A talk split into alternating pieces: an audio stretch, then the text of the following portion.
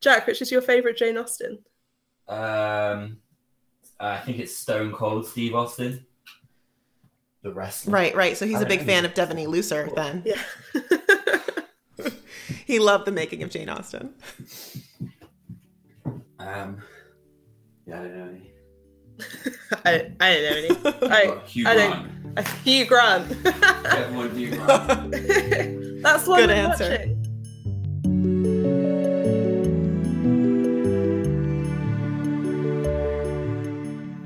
Hello and welcome to Bonnets at Dawn, the podcast that is a little bit like Mythbusters, but instead of blowing up toilets and safes and peeing in bottles, we uh, blow up Jane Austen and the Bronte sisters and see which of them caused the most debris. I am your host, Hannah Chapman, Team Austen. And I am your host, Lauren Burke, Team Bronte. And I agree with everything you just said, Hannah. Yeah, it's facts. That's what we do. Usually, yeah, usually I'm like caught off guard by your intros, but that one. This this is the one that's I okay. Just, that's the one I'm like, yes, yes, indeed. I was just nodding along. Out of curiosity, who does cause mm. the most debris? Charlotte Bronte. She was small, man. I don't reckon there's a lot of debris there. But, you know, I reckon it's the things that she said. I reckon they were all chunks. I think Emily would physically cause the most debris. I think Charlotte with her mouth. You know, we're, I'm still reading articles. People are still sending me articles that are like, Charlotte Bronte said this, and I'm like, yeah, well, yeah. And then, I mean, how about, I still can't get over that graffiti on the bathroom wall. Charlotte Bronte was like a man stealer. Oh, yeah, that was great, wasn't it? That was, I was like, oh my God. I wish that had been me. Please. What was good though is that everyone kept coming up and saying like, have you seen this? Mm-hmm. I was in a bar and there was this graffiti, just in case you haven't heard the story, listeners. I was in a bar and there's I'll this post Charlotte the graffiti Bronte. on our Instagram. Charlotte Bronte graffiti in the store, and basically all night at this event, everyone was like, Hannah, have you, uh, did you write that Charlotte Bronte graffiti on the toilet? And I was like, no, I'm going to go and have a look at it, but I'm going to wait until I naturally need to go. I don't want to like sure. be scrubbing around in that toilet for no good reason. Mm-hmm. So yeah, I did. It was lo- I had a lovely time. It was there. great. Yeah. I think um, it said uh, Charlotte Bronte was a man-stealing troll. Yeah. And well, Hannah I thought it's a troll. Said, is this true? It's a troll, but it, it did say troll. Troll, troll. Yeah. And I was like, well, technically, no. No, she didn't steal anyone's man. She just coveted other people's men. But, you know, anyway. anyway. Um, I think people still have very strong feelings about Charlotte, you know, two hundred years later. So that's kind of amazing to me. That's got nothing to do with physical debris after blowing someone up. Just just other kinds of debris. What does that mean? I don't think you understand Mythbusters at all. Have you seen that well, show? I haven't. But I will say this. Emily had the gun. How about that? Oh, Branwell probably caused the most debris. Yeah, okay. No, you're right. Yeah. Branwell, yeah. Bronte, flannered everywhere. Done. That's true. Fixed it. Ugh, Branwell. The other day I started to feel like a little bit of sympathy towards Branwell. I was starting to like come over to Branwell's side. But you say this to me once a week. No, do I? You say it a lot in private. Oh, I might be. Especially I might be after losing my we mind. Did that, we did that great interview when you were in Manchester. Oh, yeah. Definitely at the end of that you were like, oh, Branwell. And I was like, mm. Someone bring the old Lauren back. Bring her back. Bring her back, yeah. We can't. We blew so, her up by accident. Right? You're a robot replacement and you love Branwell. Oh, I'm fake. I'm a fraud. So um, this week, not a Bronte episode. No. Austen all the way. Let's go. Austen all the way. Um, so this week, we are actually talking to Lauren Thompson, who is the uh, manager, I believe, at the Jane Austen Centre, correct?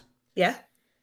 And um, this interview, we taped it a long time ago. We taped it kind of just after we got back from, I think, from Bath, which feels like a million years ago now. Months and months and months ago. Months and months ago. Um, so, yeah, we've been kind of holding it on, holding on to it until the end of the season. It's a nice little episode. Um, it's interesting kind of like thinking about the Jane Austen Centre after we've been to Chawton as well, yeah. which we'll get deep into at the beginning of next season.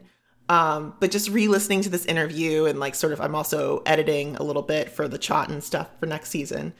Um, I just keep thinking about how great it would be to set a like sitcom or a novel in one of these like literary tourist sites. Yeah, absolutely. Oh my God. Hannah, maybe we should get on that. I, I think we should. And I think that one of us should play the lead. Personally, we could get like a J J. Foxfield. Oh, you want like a, he could be like. You want like a Netflix series? Yeah, I do. I want. Uh, what do you? What do they call them? Like a min. It's not a mini series. It's like a. That they've invented a new word for them. Oh, like what they're calling um, Big Little Lies, like limited series, a limited or something series. Like that. Yeah, it's a limited yeah. series. Yeah. All right. Yeah. I mean, listen, I'm up for it. J J. Field uh, is the. Like the manager or the curator at this like dilapidated, unpopular literary home. And then you mm-hmm. get this like woman coming in and she is full of ideas, but she doesn't come right, from right, a heritage right. background. And uh, everyone's fighting her. That's what oh. I that's what I think. That's what I think. And you've got like right. one of the volunteers is like related to the person, like they're a distant relative. And there's like board members. Oh, yeah. And then you've got like all of these people. Yeah, it's great. And all of the volunteers. Are shagging. They're shagging. They're shagging. Everywhere. Oh, we got thoughts. But I they mean, always, it won't they be like Austenland, guys. Down. That's the important thing. Because. Oh, good. Well, you have to protect, you know. They are conscientious, if anything, to a fault. Yeah, absolutely. Absolutely. Yeah. B B C, Netflix, we're we're ready for you. We have lots of ideas. Yeah, apparently. It will be sponsored by Amazon Prime. Exactly. Every episode. Well, I have to say, delivered.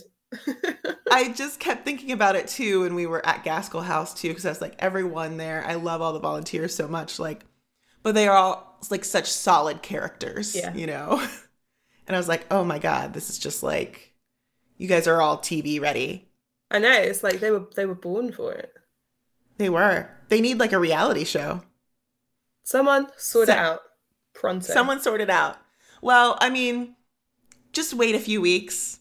We have an episode coming out featuring many of the volunteers. It'll be like um, a reality show, but for your ears. Less shagging. A lot less shagging, guys. There's really, really zero shagging. Amounts. Exactly. Okay, so I'm going to go drink coffee. Let's jump into the interview, and um, we will talk at you when we get back. So, do you live in Bath? I do. I live in Bath and have done for the last uh, eight years now. Okay. About. Is that how yeah, long so- you've been working at the Jane Austen Centre? No, I've been with the Jane Austen Centre for a little over five years now. I started working there um, to earn a bit of extra cash, actually, during university. Mm-hmm. And um, I was already quite a big fan of dressing up in costume anyway, and uh, did most of my learning about Jane Austen mainly through the job, because I didn't actually know a lot about her when I started, and mm-hmm. when the learning process began, it kind the appreciation just kind of took off from there. Oh, gotcha. So when you when you started working there, what were you doing? Um, I was actually at university to study performing arts, oh, okay. and I, I was into my third year when I started at Jane Austen, and um, I was sort of branching into Um, into film studies, and mm-hmm. the Jane Austen Centre always seemed pretty interesting to me because I, you know, because it'd be a fun place to work and you get to dress up in costume mm-hmm. every single day. So I thought, oh, that'd be nice. Yeah, those and, two fit hand in hand there. And because obviously I'd been at university doing everything on the theatre side, um, that really helped with, you know, the tour guiding, because we speak to a variety of people um, mm-hmm. from all over the world, great big groups, small groups, young, old, a uh, variety of people. So uh, it made the experience very rewarding, actually. Yeah, absolutely. Now, um, what are you doing there now? Uh, today, I am a staff supervisor at the Jane Austen Centre. So I still lead the tours, mm-hmm. as I've always done, but I also integrate um, new staff members when they come along and sort of um, give them guidance on running the tours, um, not just because um, we do a, a little a sort of introduction at the beginning of the tours. We uh, we tell people a bit about Jane's life and family to start off their visit with us, because we get a lot of people who are Jane fanatics or Janeites, as we like to call them. Um, but uh, we also get some people who have never even heard her name before. So, mm-hmm. um, so in that respect, it's good to teach the guides, you know, how to interact with people with varying right. types of, and uh, and do let them know that if they ever do lead a tour with Jasna, um, to be intimidated, because they know everything. And uh, I gave a tour actually to Jasna in my, I want to say it was somewhere in the first month that I started working for the centre, and oh god. absolutely terrified, because they did um, challenge me on a few points, rightly so, um, mm-hmm. because I was still learning. But um, my goodness, they're very, a very interesting bunch, because they, they, you know, they do really know their stuff. Yeah, absolutely. So um, yeah, that is that must be hard to sort of accommodate all all knowledge levels there.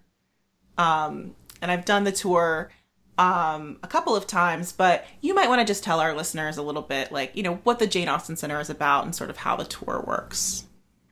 Yeah, so the Jane Austen Centre is a celebration of Jane Austen's time in Bath, which in some ways I think doesn't really get talked about a hell of a lot, because obviously when you think of Jane Austen, you think of, you know, her her literary references in the countryside, because she, she she sets a lot of her chief scenes in her books in the country, mm-hmm. and that's where she spent a lot of her life. But there's a bit a massive impact that was made on her because of her time in Bath, so that's what our exhibition is about. Mm-hmm. um and we are, as I say, we start off the tour with a little introduction about Jane, so whether you've come there uh knowing nothing about her or loads about her, then we try to, you know, give everybody just a little story about her to begin with.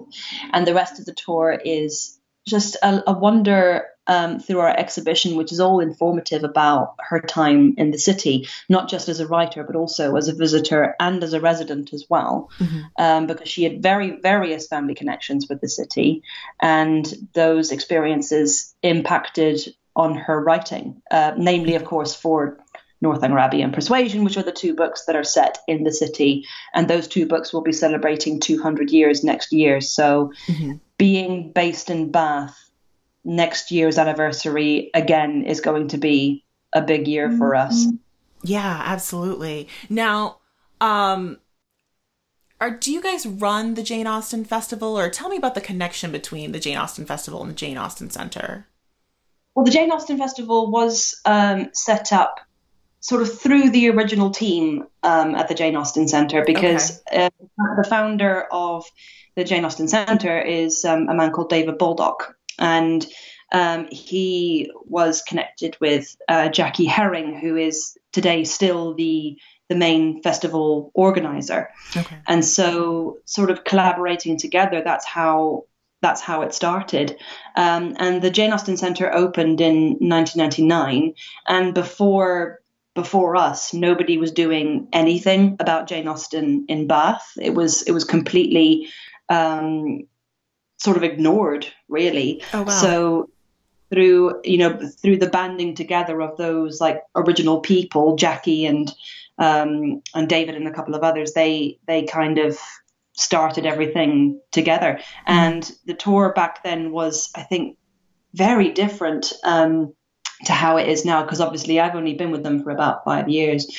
But the tour kind of went from being um, just a chance to to chat to some people who were very knowledgeable about Jane Austen, maybe um, just having a sit-down talk, and then it kind of expanded into um, an interactive exhibition gradually mm-hmm. over the years. And then more and more we've added things that people can actually try out doing in the exhibition. So things like Um, you know, learning the language of the fan, or uh, writing with a quill and ink, trying on the costumes, um, and various other bits and pieces. And it's it's really grown in the last in the last few years. Sorry, my phone is is.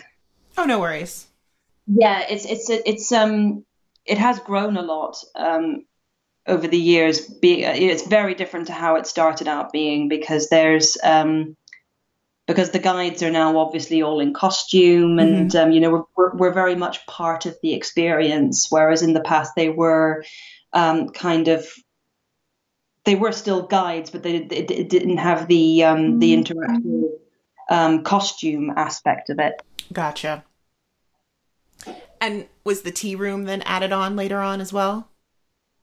I'm not quite sure when the tea room was added, but it was later.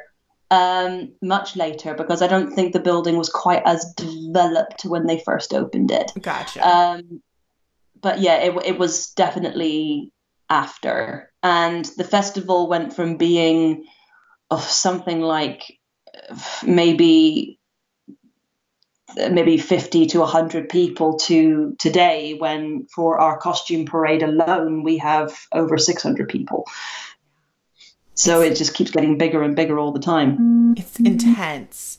I, um, I'm so sad I'm not there right now. I was actually there in July, which I try not to travel to the U K in July and August, um, just because it's so busy. But yeah, it's kind of inevitable this year. But um, I have been to the Jane Austen Centre in October. I feel like Bath in October is perfect. um, yeah. It was a good time. Yeah, not too crowded, not too many tourists. When do you sort of recommend that people visit the Jane Austen Centre? Uh, just like you said, anywhere between kind of end of September to March, mm-hmm. um, because those are our winter periods, and it is much quieter, um, much you know, much more of a sort of calm environment, in as opposed to our July and August time, when we actually we actually extend our opening hours in July and August, because it does get really busy, um, and we have groups of up to thirty people every twenty minutes. Oh my um, gosh! That, that, that, that, that's what we can fit in. Basically, we can't fit in any more than that, you know, because it's, right. it's a narrow. narrow Georgian building, um definitely not enough for much more than thirty people per tour, but uh, right. um but we try we do try to fit in as as many as we can. Now um I do like to ask everyone that comes on the show this, uh your like your first experience with Jane Austen, um which I'm usually is like around middle school or you know preteen years, oh. um but yeah when were you first introduced to her books? Well, I um, actually, I came into Jane Austen. She wasn't even on the curriculum when I was at school. Oh, wow. Um, because I went to school in um called Bangor, which is in the sort of northeastern coast of uh, Northern Ireland, okay. close to Belfast. And Jane Austen never came up, like, ever when I was at school. So um, she was very much non-existent to me in my teenage years. Oh, wow. It wasn't until I sort of got into my early twenties that I mm-hmm. actually dis- discovered Jane Austen. Mm-hmm. And um, and the job, ob- obviously the job with the Jane Austen Centre kind of really um, just took everything off from there. Mm-hmm. What was, uh, what's um, your, your, oh, sorry, go ahead. Uh, another thing that um, got me into Jane Austen actually is not the most reliable source, and, and it's a it's embarrassment really for me for when I started with the Jane Austen Centre, because when I began, they do ask, they did ask you, you know, how much do you know about the author? I mean, mm-hmm. they don't ask that you know everything when you start, but they do, they are curious about what you know, and the only stuff that I did know at the time um, had mainly come from Becoming Jane, okay. which, um, which you know, for those people who have seen the movie, it is a lovely film, but not to be too heavily relied upon in terms of actual fact. Right. Um, because they do dramatize quite a lot of it. Um, thankfully, I got some things right. Um, I got I got the names of uh, two of her brothers. I got Henry and I got uh, George. Mm-hmm. And um, I did mention Tom Lefroy. Um, thankfully, I didn't state that they tried to elope as fact, because that might have been frowned upon. Right. But um, yeah, I mean, uh, Becoming Jane, as I say again, you know, it's it is a beautiful film, but it, it was dramatized too much. So when I started, I was kind of basing my knowledge on that, which probably wasn't the wise thing to do. Um, but then when I actually got the job, um, obviously they they launch. They tell you to launch into research. Um, we're all given a certain amount of facts that we need to cover, mm-hmm. but we're all encouraged to do our own research. And I think what really, really drew me in was just the was reading about Jane's family life. I think that's what made me start loving her the most, really, just being fascinated by the by the type of family that she grew up in, and um, and you know, despite prejudice and adversity, she turned into this writer because of them, really. And I think that's what really drew me into it. Nice. I um I will say, when I do ask people that question, it is very fifty-fifty. Like, people are like, I, you know, was given this in middle school, and that, or my mother gave me this book, or it was a film introduction. So, so I, the film technically, yes. yeah, yeah. So it's that's pretty normal, and everyone always goes, I'm embarrassed to say, but Sense and Sensibility was like the movie. It was my first introduction. Yes. And yeah. I, I think that's great, as, you know, any way that you come to it, I think, is fantastic. Um, so what is your favorite Jane Austen book? What's the one that you come back to? Uh, it's got to be Pride and Prejudice, really, which, uh, which almost, almost sounds cliche, but, mm-hmm. uh, you know, Pride and Prejudice is just so wonderful in in the simplicity of its humor. Like, it's just such mm-hmm. an enjoyable um book to read because of its social commentary. You know, it's it's it's so it's so light and it's funny. Missus Bennet is a character that I could just read over and over because she just makes me laugh all the time. Um, it and it's actually not because of Mister Darcy. I do, I don't think that he's the top male in out of the six novels. Yeah. Um, he's yeah. He's not the reason that I'm drawn to Pride and Prejudice, mm-hmm. ironically, because he's the reason that draws most people to Pride and Prejudice. But um, from my experience talking to many, many Jane Austen fans over the years, um, Captain Wentworth is the one male character who could truly threaten Mister Darcy's top favourite spot and kind of knock him off his pedestal. Absolutely. Um, We're big Wentworth fans over here. He's our top man. Yeah, I would say definitely in terms of romance, Wentworth wins it. Mm-hmm. Absolutely. You know, because he, he is he is definitely um, the most romantic out of the six, and but people can't seem to. Colin Firth in the wet shirt, perhaps, from Mister Darcy. Maybe that's why. They love it. They love the wet shirt. It's not even in the book. No, not at all. No. If they're looking for it in the book, they're going to be disappointed. Um, what are some of like the common misconceptions that you get on tours from, from people, you know? Oh, we've had all sorts. Um, I've had people confuse Northanger Abbey with Downton Abbey before. Oh, nice. Um, claiming, you know, some people um, don't realize the era sometimes as well. Um, like...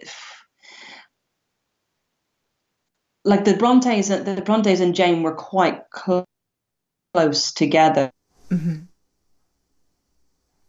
Might have been responsible for killing her.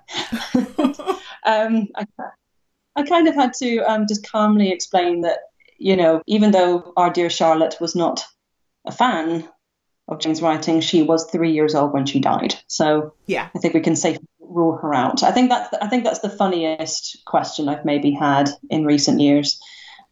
I had, I had something quite cute recently, and it does involve my um, fiancé who sat next door, actually, um, because he's never read a Jane Austen novel before, but he does ask me questions about them sometimes. And he said, is it kind of like the Marvel comic book universe? Is, is Mister Darcy like Nick Fury? Does he show up in all of the books? Oh, that's I, fantastic.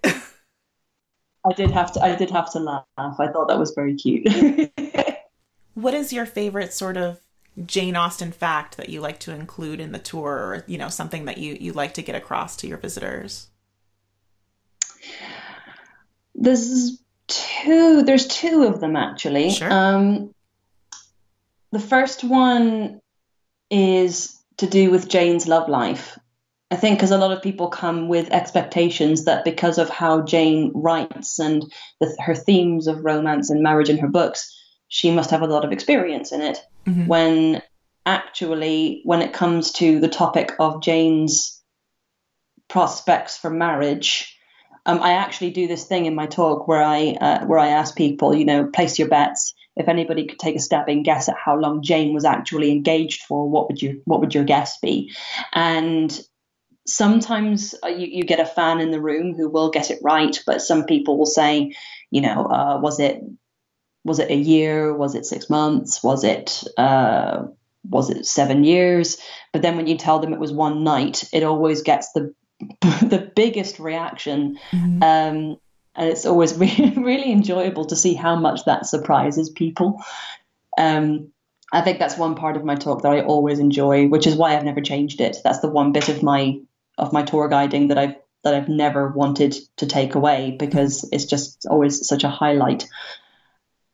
Another one is actually one that I learned recently, um, something that I wasn't aware. I actually learned this from um, from our doorman, who you might have met, actually, I don't know, during your visit. Um, oh, yeah, gentleman- he's, he's on the last episode. Oh, is he? Yeah. Oh, oh, I, oh, I didn't know that. Oh, I'll have to have a, I'll have to ask him how it, how it went and listen to it myself. Um, he didn't tell me, but um, we we know him know him as Martin. Um, but of course, a lot of people know him as Mister Bennet. And I heard him talking to a customer the other day. They were talking about um, about Jane Austen's death, and he started mentioning her burial, and the bit that I found interesting was that apparently Jane had white nails hammered into her coffin, which is what they did if you were a spinster. And I just thought that was hilarious, because not only was she so bluntly identified as a spinster in life, she also had to be identified as that in death. I right. just thought it was I'm really quite comedic about that. That's um, that is really interesting, because also um, I was talking to someone about this the other day. Um, like when Charlotte Bronte got married, it was, you know, on her marriage certificate, she was identified as a spinster. And I'm like, you know, not only was she a famous author at this point, yes. but she's also getting married. And they're yeah. like, like, we have to identify like- her as a spinster, you guys. Yeah, I think it was, it was something. It was definitely something to do with age. You were yeah. a spinster by by twenty-seven back then, and it's why I have a lot of sympathy for Missus Bennet in Pride and Prejudice, because, you know, a lot of people perceive her to be ridiculous, but I can sort of see why she shoves her daughters out into society, because if she doesn't secure her daughters with a husband, then there's not really a lot a lot she can do. So I can yeah. I, I, re- I really sympathize with Missus Bennet and Missus Austen as a mother um, of the time, and you know that's I can sort of see why some people draw some parallels between Jane Austen and the Brontes in that respect as well. Yeah. How many costumes do you have to get you through a work week? Well, um, I haven't. Uh, basically, I kind of split my time. Um, two different places at the moment. So I, I am at Jane Austen most of the week. So mm. I actually get through the week very easily with just the one costume. Okay. Um, but some of the other girls are, are there much more frequently than I am. So I think most of us get by with just, just one or two dresses really, because okay. it's not, not a very active job. You know, mm-hmm. we're not, we're not sprinting up and down the steps or anything right. like that. But, um, yeah, all the girls um, and the guys as well, they get their own individual costumes, whereas in the past when I started, everybody was wearing the same patterns. And we didn't have uh, our own chosen character names back then either. We we had, you know, just our regular regular names. So when they brought in the characters, um, that made things a lot more exciting. Originally, they tried to assign characters to us mm-hmm. based on, based on opinion, which didn't go down too well. I think we all swapped our badges immediately after after we were given them. Um, and now it's um, now everybody just gets to choose whichever character they want, which um, which works really well, because I think everybody identifies with a singular Jane Austen character in mm-hmm. one way or another, especially if they're a fan. I right. think there's just one, there's one heroine or hero, or you know, even even the smaller characters who, you know, that they're they're the reason they that you're brought back to the book so many. Now, which character are you? At work, I um, get to wear the Lizzy Bennet badge, which um, wasn't actually available to me to me straight away. Somebody else had it. Oh, um, yeah, I'm sure and that's so I, like the one people fight over, right? Well, originally they weren't actually going to include Lizzy Bennet at all because they thought it would, it would actually cause, you know, a cat fight or something, and mm-hmm. like right, right in the middle of work. Um, but eventually, you know, the, you know, my boss at the time broke down and said, "Fine, we'll get a Lizzy Bennet badge," and then somebody else grabbed it before I could. So I wait, I waited very patiently, and um, eventually the, the badge became available again. But before that, I was um, happily wearing the Georgiana Darcy badge, which was fine. Oh, nice. Me. Okay. Interesting. So the, will people ask you questions as Lizzy Bennet, as your character? Sometimes, yeah. Yeah, because we do get to, you know, we're, we're encouraged to introduce ourselves mm-hmm. as the characters when people arrive, because it's just another part of the you know, of the experience of, of, of being at the centre. And, you know, you get to walk away from, from the building saying, "Oh, I had a Jane Austen tour with Lizzy Bennet today. What are the odds?" Right. So, yeah, it's, um, we do sometimes get questions um, about the characters. I get, I get asked quite a lot if that's my real name. Um, and, you know, I, I feel, I feel really mean when I tell people that it's not, um, right. But, um, you know, as, or, or sometimes I might just answer, "Yes, my, my name is Lizzy Bennet for today." Yes. Yes, right. It is. Now, I do have a question for Georgiana. Yes. Okay. I mean, I really want to know what that table design looks like. That table design. I'm obsessed with uh, it. I want to imagine that it is a... a small chair-side wooden piece with perhaps a little um, silk section on the top, embroidered with uh, with flowers and many, many pretty things. That's an excellent um, answer. Um, because, you know, so I imagine something, you know, a, a, a dainty table for dainty fingers, I think, is really the, the visual I'm going to go with.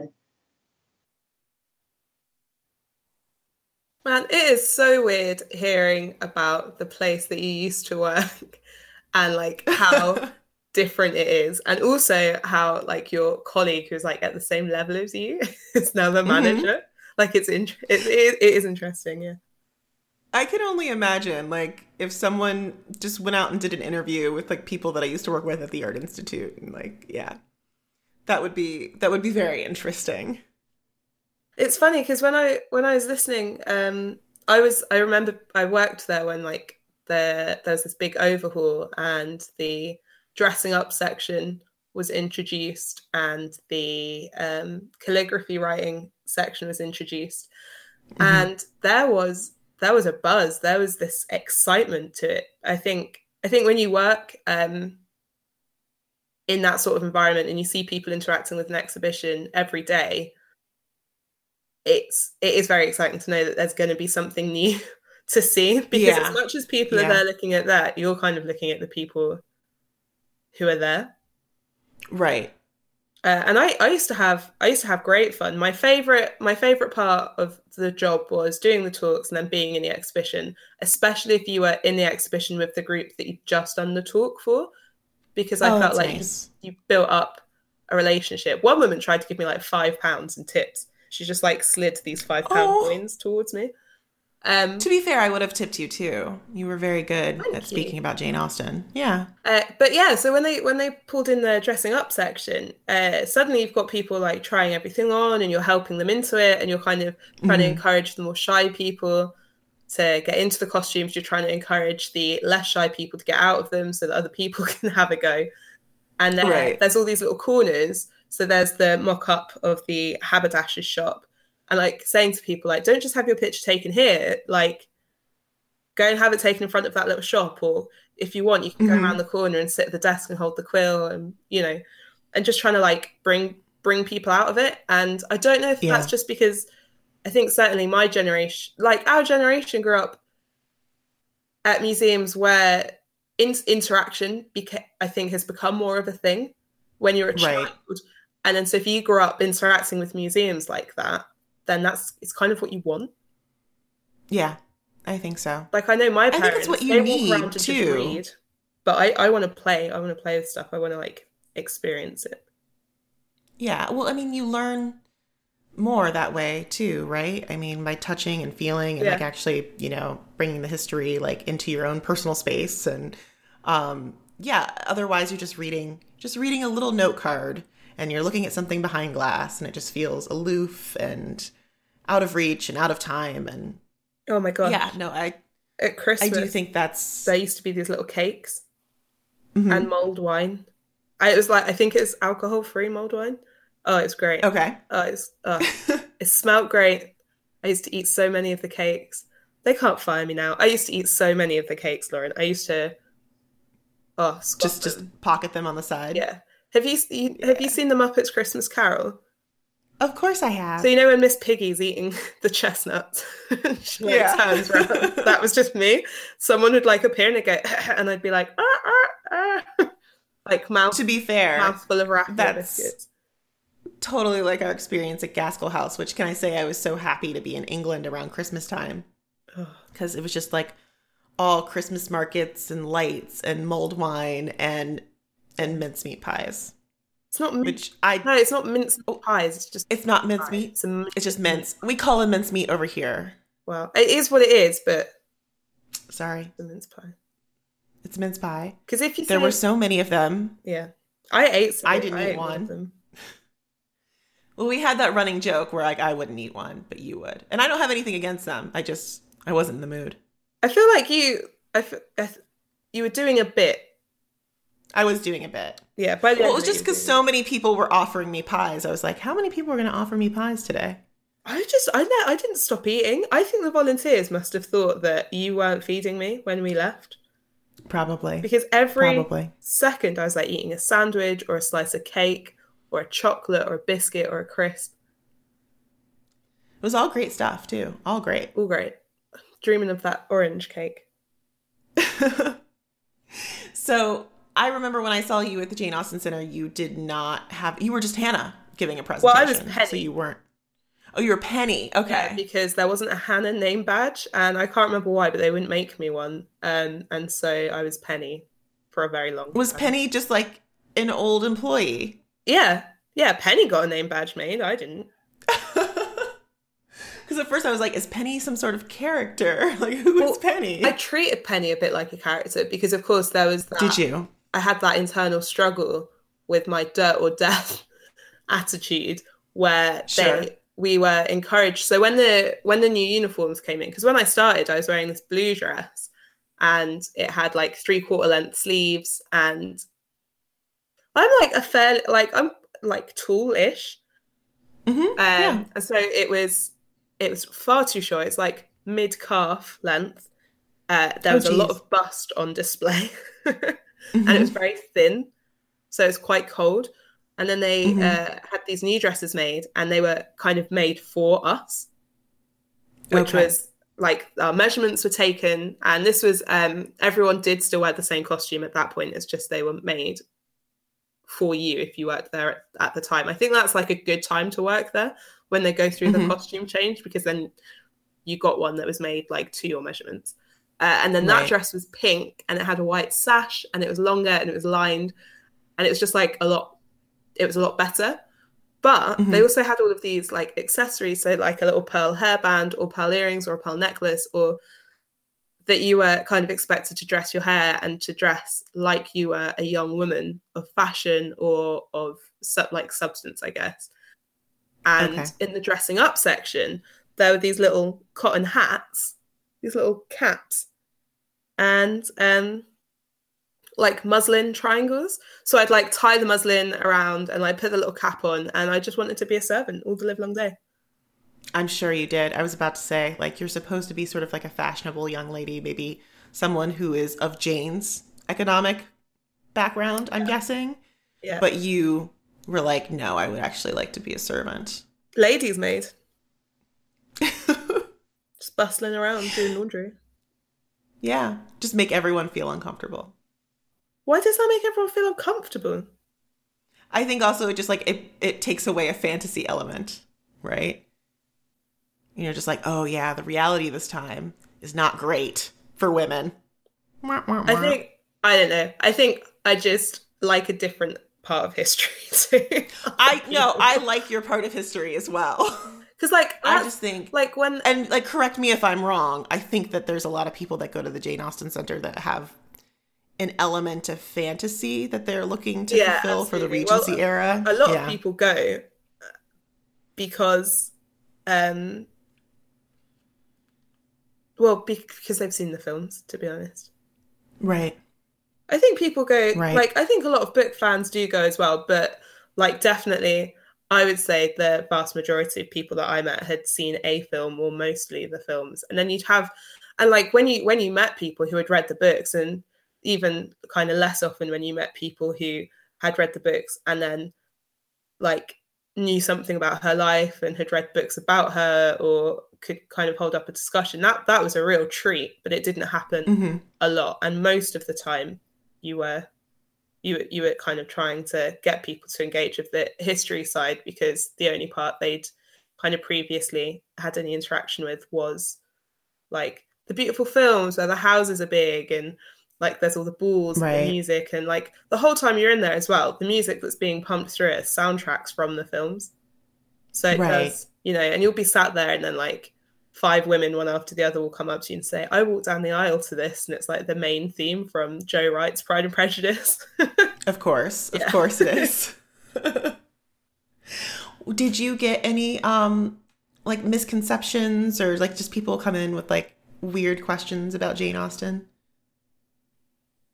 No. Or ideas about Jane Austen? No, because like, to be honest, I... Like, a lot of the people that I met didn't care. Okay. And so, actually, uh, what uh, what was interesting... Uh, and also, you know, Becoming Jane had just come out. Okay. That, so, what I what I was battling against a lot was everyone... Uh, was the idea that um, Pride and Prejudice was autobiographical. I think that was the most common thing I encountered. Okay. Gotcha. Oh, and there is that other thing, that Colin Firth may have written Pride and Prejudice. Yeah, but I didn't, they didn't say that to me. That's like a okay. centre, like a centre legend that's kind of like, okay, that's sprung up. Um, gotcha.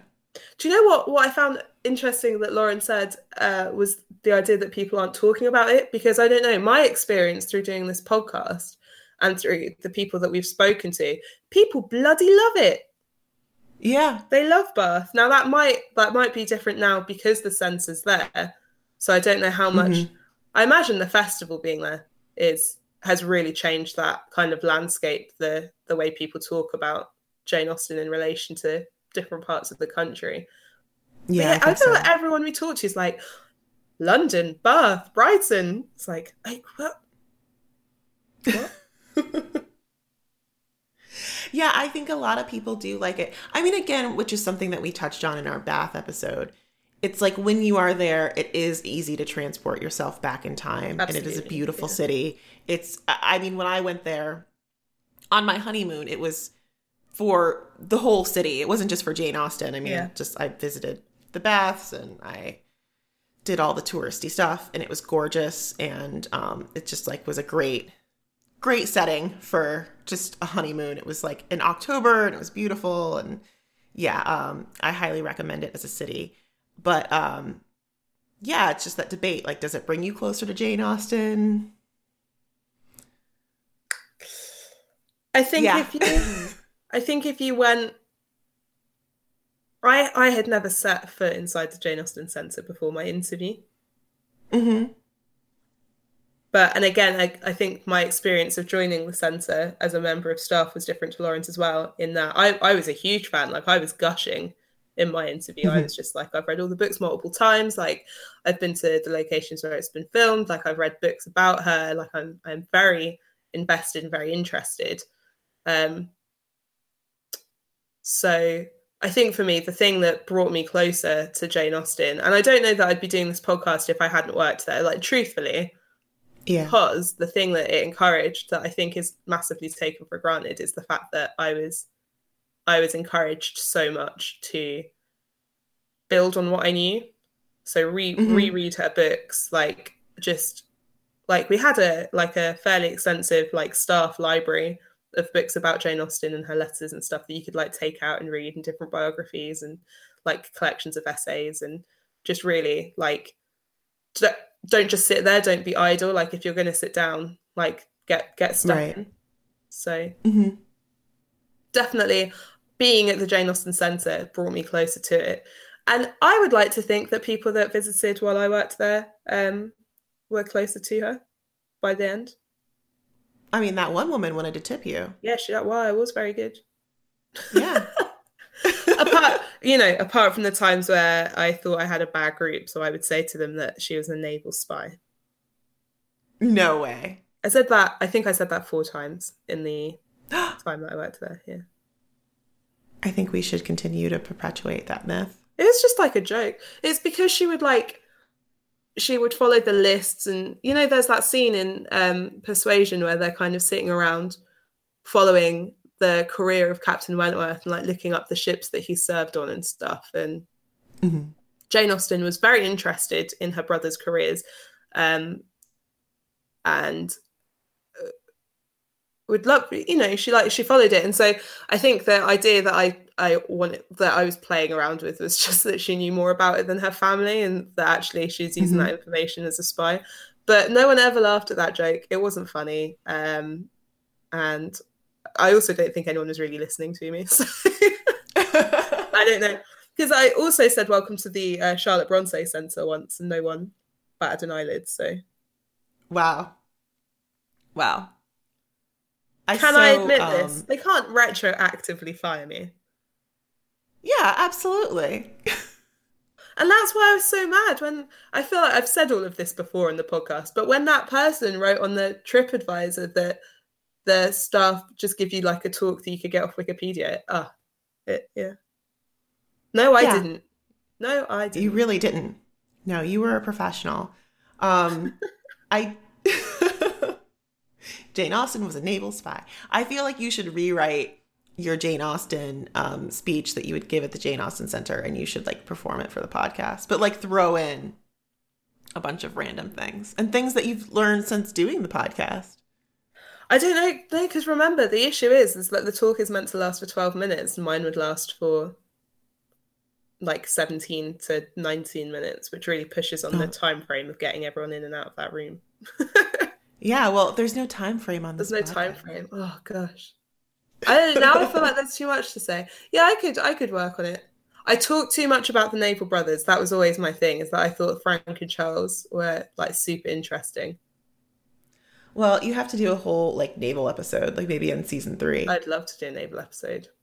Mm. Yeah, we should plan to do that. Um, I will say, after receiving your feedback from the survey, thank you guys so much. Yeah, thank for you. doing that. I was so great. On the and... edge of my seat reading it. I really, I was just waiting to for the cries of, stop swearing or fire Hannah. That's, that's what no. I was. Yeah, I thought that would be, like, the Everyone... last question. Was so great, and even the stuff that was like constructive criticism, it's stuff that we've actually talked about quite a bit before. Um so yeah, I felt like we were just really on track with what everyone was saying.